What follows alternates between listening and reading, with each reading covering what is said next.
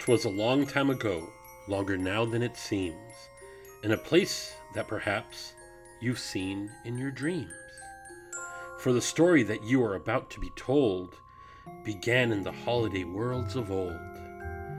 I know you're curious to see what's inside. It's what happens when two holidays collide. Welcome, my friends, to our Christmas delight. Come witness a ghostly, glorious sight. It's time for our holiday tale to begin. There's no turning back now. Please come all the way in. Our holiday tale is a tale that's quite charming, but during this season, it's sometimes alarming. So relax and reflect. Feel free to take pause while we tell you a tale about dear Sandy Claus. It was late one fall in Halloween land, and the air had quite a chill. Against the moon, a skeleton sat, alone upon a hill. He was tall and thin with a bat bow tie. Jack Skellington was his name. He was tired and bored in Halloween land everything was always the same. I'm sick of the scaring, the terror, the fright. I'm tired of being something that goes bump in the night. I'm bored with leering my horrible glances, and my feet hurt from dancing those skeleton dances. I don't like graveyards, and I need something new. There must be more to life than just yelling boo. Then from out of a grave, with a curl and a twist, came a whimpering, whining, spectral mist. It was a little ghost dog with a faint little bark and a jack o' lantern nose that glowed in the dark. It was Jack's dog Zero, the best friend that he had, but Jack hardly noticed, which made Zero sad. All of the night and through the next day, Jack wandered and walked he was filled with dismay. Then, deep in the forest, just before night, Jack came upon an amazing sight. Not twenty feet from the spot where he stood were three massive doorways carved out of wood. He stood before them completely in awe, his gaze transfixed by one special door. Entranced and excited with a slight sense of worry, Jack opened the door to a white, windy flurry. Jack didn't know it, but he'd fallen down in the middle of a place called Christmas Town. Immersed in the light, Jack was no longer haunted. He had finally found the feeling he wanted. And so that his friends wouldn't think him a liar, he took the present filled stockings that hung by the fire. He took candy and toys that were stacked on the shelves and a picture of Santa with all of his elves. He took lights and ornaments and the star from the tree. And from the Christmas Town sign, he took the big letter C. He picked up everything that sparkled or glowed. He even picked up a handful of snow. He grabbed it all, and without being seen, he took it back to old Halloween. Back in Halloween, a group of Jack's peers stared in amazement at his Christmas souvenirs. For this wondrous vision, none were prepared. Most were excited, though, a few were quite scared. For the next few days, while it lightning and thundered, Jack sat alone and obsessively wondered why is it they get to spread laughter and cheer while we stalk the graveyard, spreading panic and fear? Well, I could be Santa and I could spread cheer. Why does he get to do it each and every year? Outraged by injustice, Jack thought and he thought. Then he got an idea. Yes, yes, why not? In Christmas Town, Santa was making some toys. When through the den, he heard a soft noise.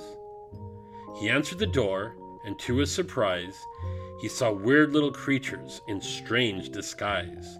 They were altogether ugly and rather petite as they opened their sacks and they yelled, Trick or treat! Then a confused Santa was shoved into a sack and taken to Halloween to see Mastermind Jack. In Halloween, everyone gathered once more, for they'd never seen a Santa before. And as they cautiously gazed at this strange old man, Jack related to Santa his masterful plan. My dear Mr. Claus, I think it's a crime that you've got to be Santa all of the time. But now we'll give presents and I will spread cheer. We're changing places. I'm Santa this year. It is I who will say Merry Christmas to you, so you may lie in my coffin, creak doors, and yell boo. And please, Mr. Claus, don't think ill of my plan, for I'll do the best Santa Claus job that I can. Jack sent Santa away with Halloween's best trick or treaters. Lock, shock, and barrel didn't Jack minds care. Instead, they schemed with that dastardly creature and took Santa to Oogie Boogie's lair. Well, well, well, what have we here? Oogie Boogie did say. Sandy Claus, huh? I'm not scared of you, no way. You're the one that everyone's been talking about? You can't be the right guy. You're ancient. You're ugly. I don't know which is worse. I might just split a seam if I don't die laughing first. Santa was worried about this burlap sack man. He asked with concern what Oogie had planned. And Mr. Boogie replied, I'm gonna do the best I can. Jack and his friends thought they'd do a good job.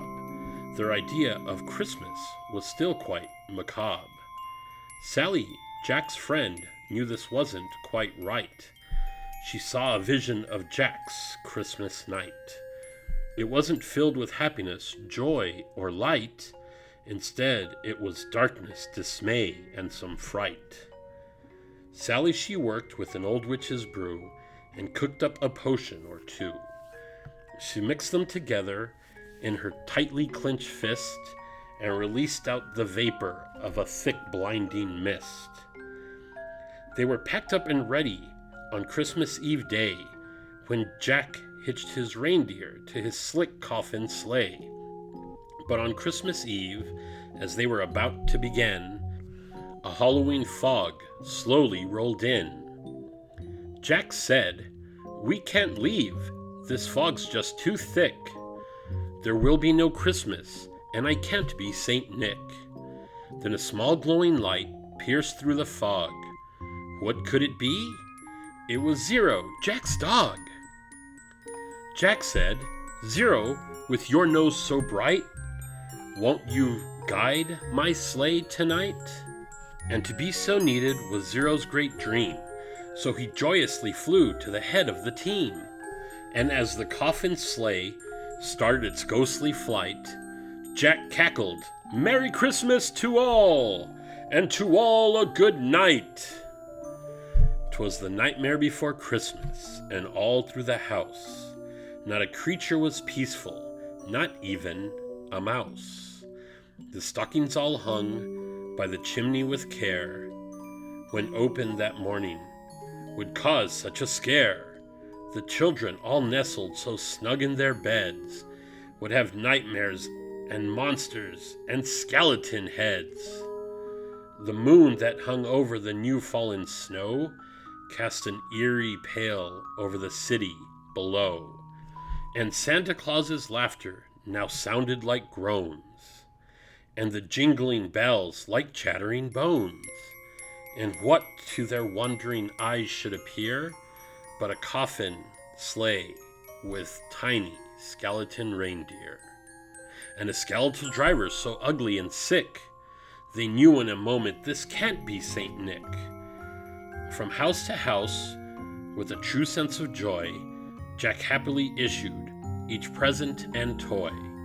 From rooftop to rooftop he jumped and he skipped, leaving the presents that seemed to be straight from a crypt.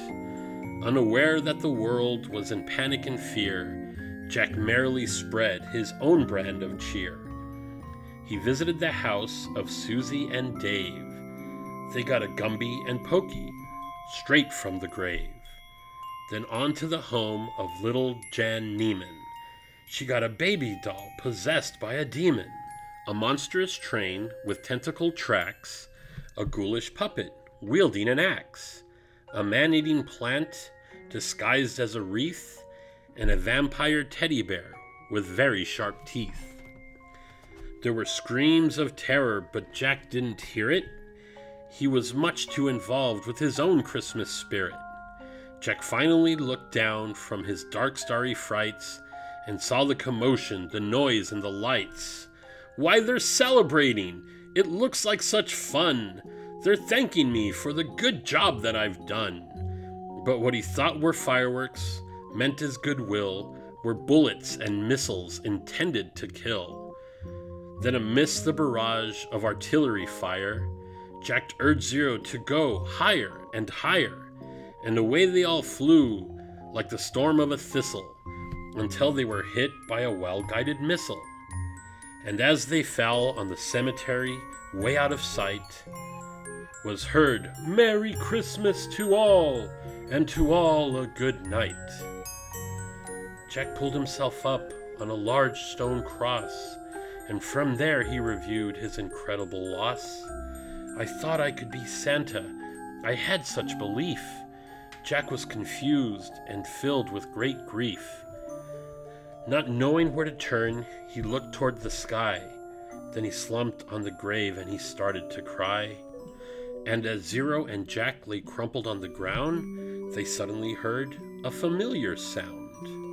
My dear Jack, said Santa, I applaud your intent. I know wreaking such havoc was not what you meant, and so you are sad and quite feeling blue. But taking over Christmas was the wrong thing to do. I hope you realize Halloween's the right place for you. There's a lot more, Jack, that I'd like to say, but now I must hurry, for it's almost Christmas Day. Then he jumped in his sleigh, and with a wink of an eye, he said, Merry Christmas, and he bid them goodbye. Back home, Jack was sad, but then, like a dream, Santa brought Christmas to the land of Halloween. And finally, everything worked out just fine. Christmas was saved, though there wasn't much time. But after that night, things were never the same. Each holiday now knew each other one's name. And though that one Christmas things got out of hand, I'm still rather fond of that skeleton man. So many years later, I thought I'd drop in. And there was old Jack still looking quite thin, with four or five skeleton children at hand, playing strange little tunes in their xylophone band. And I asked old Jack, Do you remember that night? when the sky was so dark and the moon shone so bright, when a million small children, pretending to sleep, nearly didn't have Christmas at all, so to speak, and would, if you could, turn that mighty clock back to that long, fateful night. Now think carefully, Jack. Would you do the whole thing all over again, knowing what you know now, knowing what you knew then? And he smiled like the old pumpkin king that I knew. Then he turned and he asked softly of me, Wouldn't you?